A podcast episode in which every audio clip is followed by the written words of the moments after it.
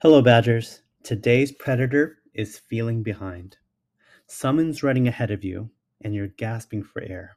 Someone's achieving financial success, and you're still figuring out what to do. Someone's lost weight, and you're not there yet. Don't play the comparison game.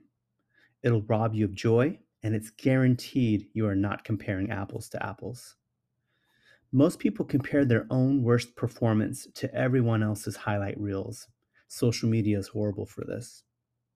It's also making you forget the enviable progress, blessings, and successes you've made too. Everybody has different starting points. Everybody has their own obstacles. Everybody has a unique purpose. Take what you see as inspiration or don't take it at all. Run your own course, not someone else's. You're on your way. What are you attacking today?